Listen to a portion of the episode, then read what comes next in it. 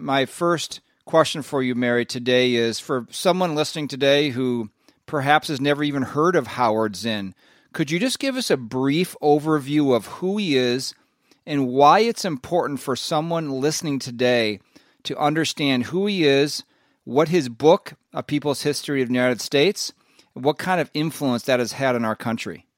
His influence is huge and it just grows each year. His book first came out in 1980, so I think probably we could say it's two generations now that have been raised on Howard Zinn's toxic history. So you have parents now who think it's perfectly legitimate history for their kids to learn in school and there are all other kinds of outlets that promote his book. There are downloadable free lessons at the Howard Zinn Education Project. There are films, documentaries, graphic books, spin offs, a young people's history that's used in school districts. They collaborate with the Southern Poverty Law Center, an education project does. So it's like this monster with thousands of tentacles going out into the culture and education.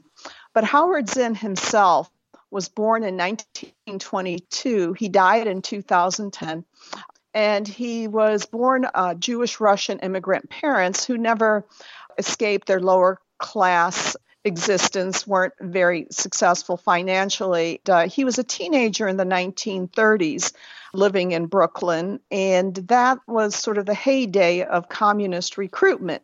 He talks about this in his memoir about how these guys would come in, try to recruit the younger guys like Zinn and tell him about how wonderful communism is. And Zinn participated in a coordinated protest by the Communist Party as a teenager in Times Square, and then uh, as he claims, got bopped on the head by a policeman and realized that this whole system is corrupt. He worked in shipyards and then he served in World War II as a bombardier, came back and got his PhD from Columbia on the GI Bill. Uh, but while he was working on his PhD in history, he was a member of the Communist Party.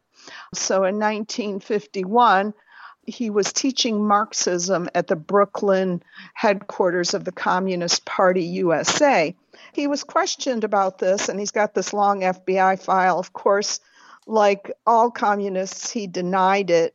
And I think he officially gave up his membership around 1956, but that was only so he could go and infiltrate the educational system and our cultural institutions. So he got a job at Spelman College in Atlanta. As you may know, that is a small Christian college for African American women. And he proceeded to radicalize students there. Told them he was, you know, Jewish by birth, but he, he didn't believe in God or any religion. And um, so he radicalized them at Spelman College. He was fired for insubordination by the college's first black and first male president, Albert Manley, in 1963. But he then went on to Boston University, where he radicalized students, he led Vietnam War protests, he traveled to North Vietnam with Father Berrigan to bring back three American POWs, a big propaganda coup for the North Vietnamese. He worked there until his retirement in 1988. But he led a pretty charmed life, touring all over the world, giving talks, not doing much real teaching, but was just sort of a pal and an agitator to students. And he died in 2010, actually, while he was on a trip in Santa Monica to discuss how, how, to educate children with his materials. So that's a sort of a, yeah. a, short synopsis of his life. But he always remained committed to communism slash socialism, and that was his objective was to convert young people to to hate their country and to embrace socialism and communism.